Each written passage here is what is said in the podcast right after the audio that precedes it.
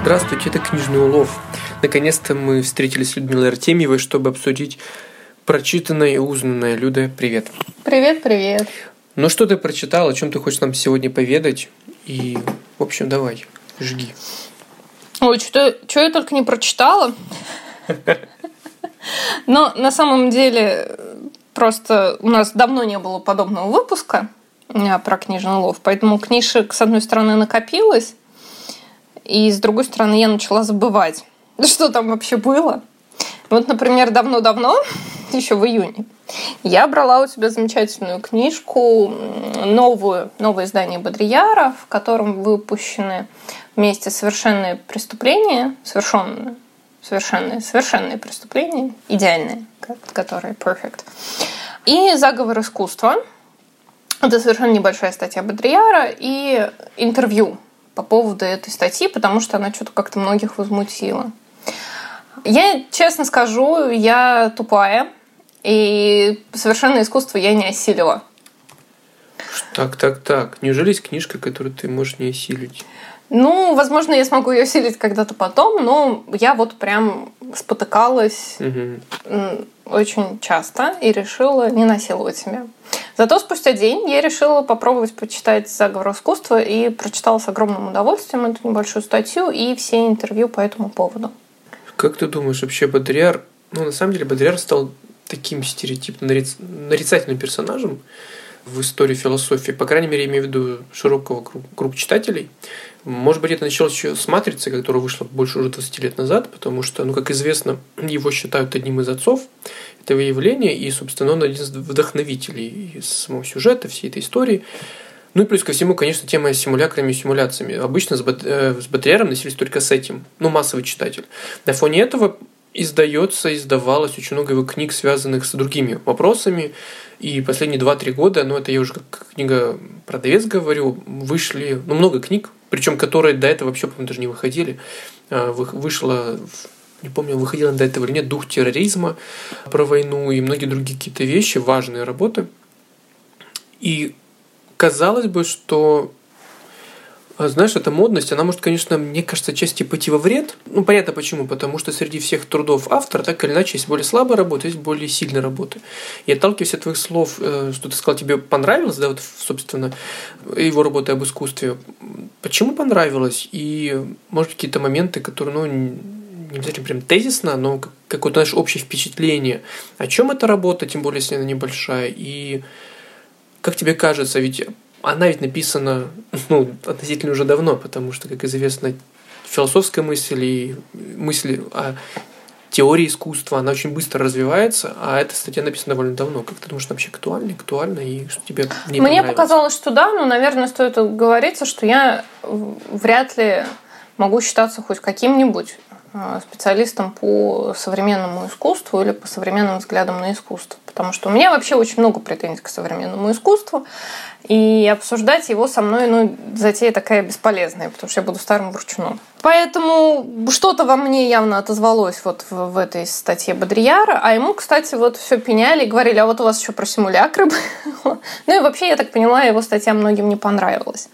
В общем-то, когда Бодрияр говорит о заговоре искусства, он указывает на двойственность современного, ему, во всяком случае, современного искусства, о том, что оно ничтожно, то есть в нем нету смысла. И оно не то чтобы скрывает отсутствие смысла, а оно скорее настаивает что, на том, что оно имеет право быть бессмысленным. Угу. И вот этот вот тезис Бодрияр и развивает в своей небольшой статье. И потом вот в интервью у него все спрашивают, вам что значит, типа больше ничего там не нравится в искусстве или вообще, как, как, как же так, почему вы его называете поверхностным? И Бодрияр говорит о том, что, во-первых, ну да, ему может быть и не нравится, он вообще считает образцом вот того искусства, претендующим на бессмысленность и поверхностность, э, но он одобряет как бы этот образец Энди Уорхола. И с своей точки зрения больше там искусства-то и не было. Только есть Уорхол и, и все. И с другой стороны, он говорит, что в принципе сама ценность искусства его не интересует.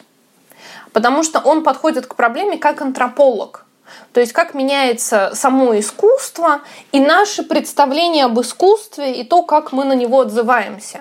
Но а при этом в его задачу не входит говорить вот это хорошее произведение искусства, а вот это вот плохое. Я не знаю, цитата оттуда или нет, ты читал, ты уточнишь. Я бы не хотел, чтобы мне приписывали заявление, что искусство кончилось, что оно мертво. Это неверно. Искусство умирает не потому, что его больше нет, оно умирает потому, что его еще слишком много. Да, да, да. И вот это, именно переизбыток реальности тревожит меня, как и переизбыток искусства, когда оно навязывается как реальность. Угу. Это, вот как раз это да, то, это, что я это нашел отрывок. Ну, или может быть из одного из интервью по mm, поводу по, этой по, статьи. По ну да, это вот на эту тему как раз. Угу. Но совершенно прекрасное высказывание. Да, согласен. Кажется. Ну, то есть для меня лично это вообще очень актуально, потому что, э, знаешь, такое ощущение, что действительно это, наверное, перекликаться с темой матрицы, что иногда искусство подменяется уже реальностью. И многие работы, связанные особенно с современным искусством, это правда, оно ну, оно, знаешь, настолько переплетено, что его уже невозможно отделить. То есть, если раньше, намного раньше, мы могли смотреть на некую работу, не знаю, на полотно, на живопись, все что угодно, и мы могли отделить реальность от этой работы, то есть мы понимали, что это нереальный мир, то теперь искусство выходит на улицы, и вообще, в принципе, оно становится частью нашей жизни, но вот настолько переплетено, что это уже невозможно сделать. Наверное, символично, что я это говорю в тот день, через некоторое время после того, как вышла книжка про нижегородский стрит-арт как раз.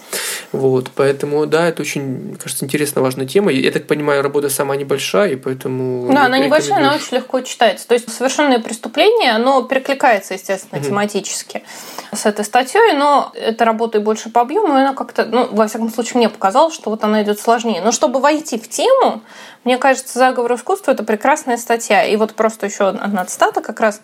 Бодрияр развивает мысль о обесмысливании, принципиальном обесмысливании искусства, которое исходит из самого искусства, вот, а не снаружи ему приписывается.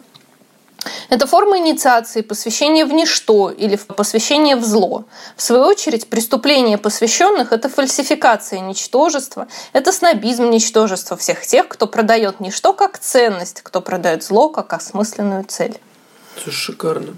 Единственное, что, знаешь, вот разговор с подобными интонациями, как мне кажется, был ну, не в девятнадцатом году точно. Это ну, чувствуется, знаешь, вот по духу, что это вот разговор, который велся ну, некоторое время назад. Потому что я помню, когда я учился еще в университете, то ну, ты я заканчивал в 2010 году, соответственно, где-то нулевые, да, только, мне кажется, начиналось вот это, знаешь, э, осмысление в странах СНГ, понятие современного искусства, попытка как-то вот актуализировать происходящее в нем и все остальное. И вот мне кажется, вот эти фразы, это прямо, знаешь, как будто оттуда, как будто тебе говорят, что, ну, послушайте, ведь действительно это инициация, вот эти все разговоры о том, что, возможно, это не нужно делать, ну, вообще, важно работать на самом деле, получается. Я, кстати, не знаю, ссылаются ли на нее другие исследователи, потому что, ну, я не, не, не смотрел, в общем, происходит это или нет, но, как мне кажется, для... соглашусь с твоей мыслью, что это работа, которая понравится и тем, кто, в общем, вообще ничего не, не понимает в искусстве, но это такой, знаешь, некий голос разумного человека, философа. Ну да, и, возможно, человек, который больше заморочен на тему искусства, он и не согласится, но ну, да. мне кажется, это один из интересных способов войти в тему и задуматься о современном искусстве. Угу. Прекрасно. Пошли дальше, да? Я думаю, у тебя все. Да. Угу, давай дальше. Другая книжка, очень-очень миленькая, которую мы с тобой читали. В какой-то веке мы, Саша, читали что-то вместе. Это книга французского автора Шан Флюри. Ну, это псевдоним. У тебя вот если есть книжка, то Говори пока. то, соответственно, там можно посмотреть, как его зовут на самом деле. А книга называется «Кошки. Истории, история, нравы, наблюдения, анекдоты». В общем, автор Шан Флюри, он Жюль Франсуа Феликс Юсон. Угу. Жил он в XIX веке. И он писал под, под псевдонимом Шан Флюри. Он не литератор, в общем-то, это журналист. Он много о чем писал. Но вот он увлекался кошками. Ему они просто нравились, они ему были интересны и симпатичны. И он собрал историю наблюдений за кошками, различные анекдоты, как кошки могли описываться в чьих-то заметках, дневниках, исследователях, эссеистах, потом в каких-то произведениях художественных. И это очень совершенно не научный, но очень-очень-очень милый труд, где даже если предпринимались какие-то попытки научного объяснения кошачьего поведения, то описано это было все литературно, как бедный котик, у него там дрожит хвостик, он пришел к любимому человеку, а человек-то его не покормил или что-то в этом духе, но это безумно умилительно. И эту книгу нужно читать каждому любителю кошек.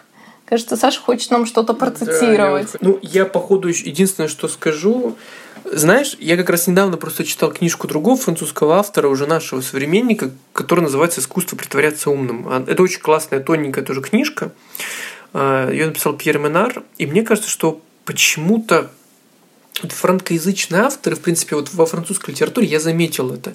Есть, знаешь, традиция некого такого легкого чтения, которое граничит на, вот, на рубеже, мне кажется, таком, совсем с легким чтением и с таким ну, условным нонфикшеном. И с одной стороны, ты понимаешь, что все это такая, знаешь, большая добрая шутка, да, то есть как бы, но она настолько хорошо написанная, что тебе не хочется, чтобы она заканчивалась, и вот эти всякие истории, собранные под одной обложкой в, книжке Минара, в книжке вот Шан Флери, э, это, знаешь, некий такой, ну, что ли, приятный застольный разговор, короче uh-huh. говоря. Вот, и, конечно же, тема животных. Вообще тема животных последние 2-3 года стало очень актуально вот в переводном даже нонфикшене, я имею в виду вот на русский язык, угу. потому что выходила книжка Оксаны Тимофеевой про животных, там выходила в НЛО еще книжка про собак, выходили книжки там, да даже банально вот эти про грустных животных, в общем, это книжка угу. так называемая, да, то есть там, где просто картинка и какой-то короткий факт. Да, грустный факт о животных, вот. То же самое. Я не знаю, с чем это связано, возможно, это связано просто с тем, что как говорил один филолог, что, знаешь, вот охота и сопричастность животному миру – это такая, знаешь, форма первейшего, что ли, бытия. То есть, когда человек, знаешь, был только на один-один с природой, больше ничего вообще нет. Тут такая полуфолкнеровская тема, на самом деле, которая в «Медведе» тоже была. То есть, вот, вот это все в одном. И, возможно, что, ну, это мое предположение, что человек перенасыщенный технологическим прогрессом, он так или иначе, конечно, тянется к тому, что наиболее проще и изначально его, короче говоря. То есть, ну, животный мир, так или иначе. И поэтому, наверное, мы все еще, да, мне кажется, всегда будем умиляться картинкам с котиками, собачками, всегда ими с удовольствием делимся, и это так все хорошо, и нас так умиляют, и всегда, наверное, будут умилять. Вот скоро, кстати, выйдет еще одна там книжка про птиц. Ну, вот. И птицы, собаки, кошки, особенно коты, конечно. Коты это ведь вообще действительно какое-то некое такое интересное явление, которое остается с нами. Даже я, как человек, который никогда особо котов не любил, но который полюбил их с течением времени, благодаря коту, собственно, который у нас появился. Мне кажется, что это очень важно. Вслед за Гофманом, Эдгаром По и Готье э, в этом уголке Бадлера и его друзей стало модным любить кошек. Некто впервые, идучи в какой-то дом и по делам, чувствует себя неуютно и неловко, пока не увидит местного кота. Вот он его приметил. Он спешит к нему, ласкает, целует его. В своем восторге он уже не отвечает на то, что ему говорят. Он со своим котом за сто верст отсюда. На него смотрят искоса, удивляются этому неприличию – но это же литератор, оригинал, и хозяйка дома отныне будет смотреть на него с любопытством. Вот и дело в шляпе. Будем же удивлять. Вот знаешь, вот в этом каком-то коротком таком абзаце небольшом, мне кажется, сосредоточие того, как действительно мы как-то можем от всего отрешиться в мгновение ока, лишь благодаря такой приятной и неожиданной встрече с такими милыми, замечательными животными. А, ты тоже хочешь что-то процитировать, я так понимаю, да? Ну, тут на самом деле можем процитировать эту смешную историю про женитьбу. Давай. Годы и три месяца назад я собирался жениться, сменить образ жизни. Как грустно бросать любовницу и кота, которого я воспитал. Как эти цепи сковывают нас. Неожиданно кот исчез и так и не вернулся. «Вот половина цепей разбита», — сказал я себе. У меня нашлись силы расстаться с женщиной, будущее которой я еще был в состоянии обеспечить. Свадьба не состоялась. Я взял обратно ту же любовницу и завел нового кота. Год спустя мои друзья вытягивали из меня все жилы, побуждая жениться на одной молодой особе. Уже столкнувшись однажды со свадьбой, я страшно боялся и отступил, списав свою тревогу насчет любовницы и кота, которых снова пришлось бы бросить. Кота снова украли, и он не вернулся. Это было словно предупреждение проведения о том, что придется рвать тяжелые цепи. Тем временем я больше, чем когда-либо охвачен сомнением. Свадьба наполняет меня ужасом. Составлю ли я счастье этой девушки? Вероятно, я скоро стану хозяином третьего кота. Прекрасно. Ну, да, слушай, мы ведь часто действительно жизнь видим через призму котов, как бы это ни звучало. Я буквально вчера выкладывал цитату из первой главы книжки Флорина Ильяса Э, лета последнего века, как раз о соревнованиях э, великих на котах, скажем так, цитата. У Пикассо три сиамских кошки, у Марселя Дюшана только две. И по сей день счет между двумя великими революционерами такой же. Три-два. Ну, еще есть прикол про Бахтина и котов, то есть про Лотмана и котов. То есть, ну да, вот эта кошачья тема, она это, знаешь, такой непикантный, какой-то очень милый нюанс из жизни каждого великого творца, который, наверное, настолько его очеловечивает, что да, ли. я тоже да? хотела сказать, он привносит что-то человеческое да. вот в, в, в эту голую мысль. Да, и это очень мило, и ты видишь, что, ой, действительно, слушайте, он был, условно, не только литератор, филолог, не знаю, великий, ум, художник, кто угодно, но он был в то же время человек, поэтому... И это, опять же, наверное, перекликается с мыслью о какой-то некой первозданной бытийности, что ли, существования человека. То есть мы видим, что это не робот, не образ, не знаю, а живой человек, который любит котов в том числе. В общем, прекрасная книжка. Единственное, что она не вышла широким тиражом, то есть это такое... Да, это очень маленький тираж. Селектив, селективная вещь на самом деле, но я надеюсь, может быть, когда-нибудь мы найдем способ ей поделиться с вами. Ну, от милого к, э, к милому в кавычках, да, последняя наша книга сегодня, давай. Ну, это повесть Юрия Мамлеева «Крылья ужаса». Если в этот момент никто не выключил, услышав имя Юрия Мамлеева, уже хорошо. Почему ты ее выбрал? У тебя такой интересный, знаешь, набор такого юного, даже не филолога, а не знаю, и, и может, а может и филолога, но такого мыслителя, знаешь, который абсолютно разные такие сферы взял. Как так получилось? Ты просто решила почитать? Ну да, у меня вот последние пару месяцев были какие-то трудности с чтением. Я читала очень много по делу, не самая, может быть, увлекательная для меня литература. И когда, наконец, освобождалось время почитать что-то для себя, ничего не читалось. А вот Мамлеев отлично зашел. Знаешь, вообще выражение Мамлеев отлично зашел, это уже говорит кое-что о психическом состоянии человека, мне кажется. Ну, я вот, если кто-то читал уже Шатунов Мамлеева, то довольно легко представить, о чем будет повесть «Крылья ужаса», потому что они перекликаются. Это, по большому счету, история о том же типе людей, которые как бы находятся всегда между жизнью и смертью с очень гипертрофированной, сильной жаждой жизни и понимания жизни. Но они вот всегда как бы немножечко не там, не тут, потому что они очень сильно отличаются от обычного человека – лишенного всякой чувствительности к вопросам бытия и бытийственности. Не могу сказать, что мне близка сама тема э, произведения Мамлеева, то есть что вот мне близки эти условные шатуны, которые где-то всегда в пограничном состоянии находятся. Но я безумно люблю тот язык, который Мамлеев этим все описывает. Во-первых, это просто прекрасное владение русским языком. Я даже не знаю, кого, кого еще привести в пример. При этом он описывает совершенно нетипичные какие-то вещи, но он описывает их так живо, что они легко представляются. И когда он описывает, например, переключение между мирами, вот обычным, как его видит обычный человек, в то, как его видит мир условный вот шатун или человек, вот летящий на крыльях ужаса, это всего несколько слов, вот таких вот словесных мазков, а картина тут же искажается и становится зыбкой. И ты все это представляешь. И в этом для меня огромнейшее удовольствие в чтении Мамлеева. Ты знаешь, я перед разговором, я знал, что мы будем обсуждать Мамлеева, и я думаю, вот как действительно писать явление метафизический реализм, собственно, автором которого угу. и был Юрий Мамлеев. И ты сейчас настолько точно это описала. Вот последняя фраза, собственно, о зыбкости мира. Это как, знаешь, некая грань, в которую мир становится очень подвижным, что ли, живым, и ты как бы заходишь в эту грань и попадаешь в некое, что некую субстанцию, что ли, как это объяснить, я не знаю. И Мамалеев был действительно мастером этого. И не зря я не люблю снобизм, ну, такой прям ярко выраженный. Но я согласен с мыслью, что Юрий Мамлеев – это один из но действительно пока что последних великих русских писателей, потому что именно русских писателей, потому что Я не помню, если честно. Кстати, надо поискать и сделать, может быть, подборку, а, как переводили. Переводили Шатуны Мамлеева, это я точно знаю. Но, в принципе, насколько принимал и принимает ли его другой, другой читатель другой страны, я не знаю.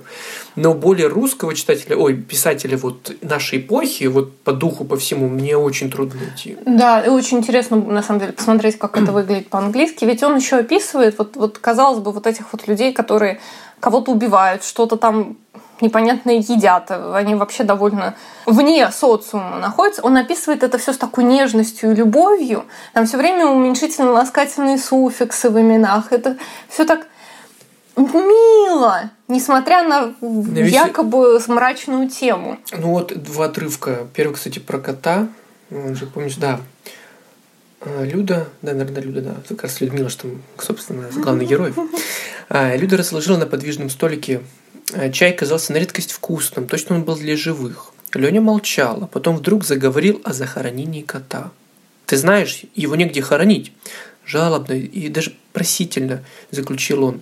«Но ведь объект еще не умер!» – вскричала Люда, посмотрев на, на неподвижного кота. «О каком небытии может идти речь?» – заговорила Люда, внутренне подчиняясь ему. «Особенно после смерти. Какое может быть небытие после смерти, даже у замурованного кота?» Что мы, не боги, что ли? «Что мне кот?» – кричал он, брызжа слюной. «Что мне вообще эти стены? У меня есть мой талант, в конце концов, поймите вы это, черт вас побери».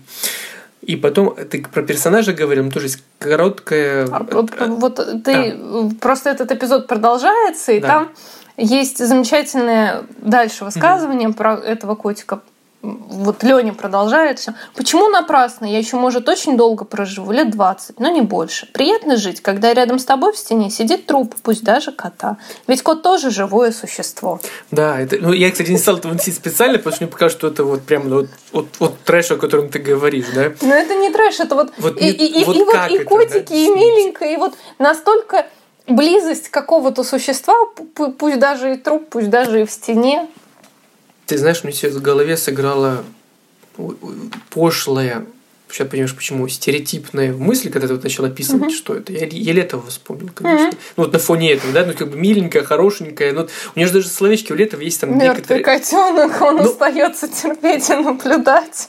Ну, как-то, я не знаю, как это описывать, лучше не будем фантазировать дальше. А, и чтобы описать кратко этих персонажей, есть тоже короткий, прекрасный абзац за бревнышками, вот бревнышки, да, за бревнышками, и между забором образовалась уютная московская маленькая лужаечка, где сидели эти трое. Веселый, неопределенного возраста, который представился Сашею, молодой человек Сережа и девушка Лиза. На травке лежали бутылочки певца и венца, и весьма разнообразная закуска. «Я вас узнал!» – смеясь говорил Саша. «Хотя мы не знакомы, но я вас узнал! Свои люди!» «Конечно, свои, свои!» – умилился Ваня. «А кто же мы еще? Не из океана же вылезли!» «Давайте, друзья, выпьем за смерть», — подхватил друг Леонид. «Ведь пьют же за супротивника!» «Да мы ее метлой, метлой!» — возмутилась Лизочка. «Выпьем, чтобы ее не было». То есть вот, вот просто, мне кажется, вот это, знаешь, концентрат, вот концентрат того, как вообще можно писать стилем Амлеева отчасти, да? Я не, не удержусь и Да, ладно, хорошо, последний, да, давай, мы уже разошлись. Да. Как раз вот про зыбкость воспринимаемого мира. Выл ветер, туман поднимался ни с того, ни с сего, и она шла по бесконечной пустынной дороге, чтобы выйти к автобусной остановке. Вокруг было поле, простор, которому не было конца, и который мучил свою тоской и блаженством. Бездонное чувство необъяснимости России пронзило ее вдруг до предела но она не могла связать в своем уме эти две вещи – мир и Россию. Она знала теперь всем своим существом, что мир – это бред, галлюцинация. Но что такое Россия, она не могла понять. Но она ясно ощущала – мир сам по себе, но Россия тоже сама по себе, и уходит она далеко за пределы мира, в чем-то даже не касаясь его. И дай Бог, чтобы они никогда не совместились теперь, подумала она. Шикарно. Ну что, у нас получился очень разношерстный, во всех смыслах этого слова разношерстный э, разговор о трех вот в этот раз прям как на подбор, мне кажется, действительно книжка про котиков, текст Бодрияра об искусстве и Юрий Мамлеев.